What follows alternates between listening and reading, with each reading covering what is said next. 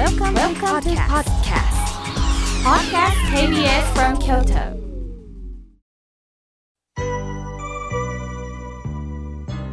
さあ今日は公開収録ですので今お越しになっている皆さんが事前に、えーメッセージを書いていただきました。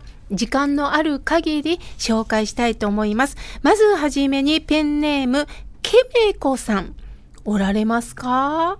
え今、あの、いろいろとメッセージを書いていただいてるんですが、この中でも特に聞きたいということあります？あメッセージの中であの朝目覚めた時に、まあ、あの自分の中にあのどんなふうにその日を過ごそうとか、まあ、あの自分への言葉とか何かあの良さそうなものがあったら教えていただきたいなと思います。あ、本当ですね。大切なことですよね。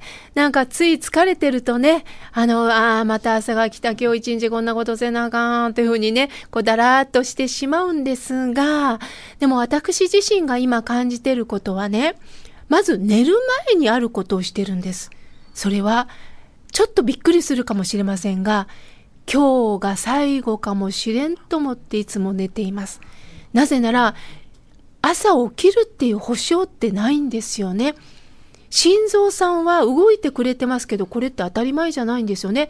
すると、もしも目覚めることができたら、わ目覚めたありがとうございます。じゃあ、尊い一日を今日大切に生きますというふうに私はいつも言ってるんです。ですから、胸に手を当てて、ああ、今日生きてるわ。一日大切に生きよっていうふうに思うと、ちょっとしたことでも、お茶碗一つ取ることにしても、人と話をするときも、電話に出るときも、こんにちはってすごく笑顔で取れるんですね。これがね、あと20年、30年続くと思ったら、ああ、こんにちはってなっちゃうんですけども、一日をいかに大切に生きれるかは、おっしゃる通り、朝の一言なんですよね。はいぜひ、どうでしょう？やってみてくわださい。かりました。あの夜そういうこともあの考えながら、うん朝目覚めたやっぱり喜びっていうのをあの噛み締めていきたいと思います。ありがとうございます。こちらこそありがとうございました。はい。じゃあ続いての方です。えーえーと、ペンネームが書いてないんですが、ミカさん、お呼びしていいですか？はい。ミカさん、何かメッセージがありますか？聞きたいこととか。はい、いいですか？どうぞ。私の主人が3年前に亡くなったんですよ。で、あの、まだね、あの、お墓に入れてないんですよ。それはなんでって言ったら、私すごく主人、私にとってすごくもったいない言い方やったんで、お墓に入れたら私がすごく寂しくなるんで、まだずっとお墓に入れてないんですが、これでもいいんでしょうかねと思って今ちょっと書かせていただきました。気持ちすっごくわかります。ということは、お骨はおそばに置いてるっていうことはい、ですか、家に置いてるんです。そうですか、んそうですが、でも、やっぱりこう、一番身近に会話ができるってことですよね。そうなんですよ。うんうんうん朝起きたら、おはよう言って、ほんで、今日もラジオ番組、みおけさんに会ってくるしな、言って、朝もちゃんと出出かけるに、ちゃんと無事に行って帰ってくるように頼むわな、言って、毎日こう喋ってるんですよ。でも、もう3年経つし、もうそろそろ入れたらええのかな、でも私とったら寂しいしな、と思って、いつも毎日過ごしてます。はい。お願いいたしますもうその優しい気持ち、寂しい気持ちはね、とてもわかります。ただね、一つだけちょっと気になった表現があるんですけど、あの、入れるという表現なんですよね。あの、実は、亡きご主人は、仏様になられたんです。つまり、お成仏するっていうじゃないですか。成仏する。すると、仏になるってことですよね。はいはいすると、お骨はもちろん、これはね、生きた証なんです。私たちもいずれか白骨の身になります。これはお骨っていうのは生きた証なんです。証明なんです。はいだけれども、必ず、お浄土に、今、阿弥陀さんのお浄土に導かれてるんです。すると、亡きご主人は、亡くなったということではなくって、あなた、美香さんをお守りする仏さんになったんです。これを考えると、入れるという表現ではないんですよね。仏様になられたんだったら、いどこに行ってもおられるんです。仏様としてあなたを守ってくれてるということなので、ちょうど3年区切りっていうのはね、あの、まさに今日時の話をさせてもらいましたけど、3年ってうまいことになってますよね。寂しさは募るんだけど、徐々に徐々になんか自分の中で切り替えていかなきゃいけないと思ってると思うんですよね。だから、まあ、良ければ、お墓じゃなくても納骨でもいいです。あのーご予算に合わせて一度納めるということですよね。はいはいはいそこからお参りに行くこともいいし、そして思う。南無阿弥陀仏のお念仏を唱えるっていうのは念仏というのは仏を念じるってことですから、はいはいお念仏の中で会話ができるんです。お骨の前で会話をしたい気持ちはわかるんですけど合唱するっていうのはこう美香さんと亡きご主人がピタッと会う瞬間なんですよ。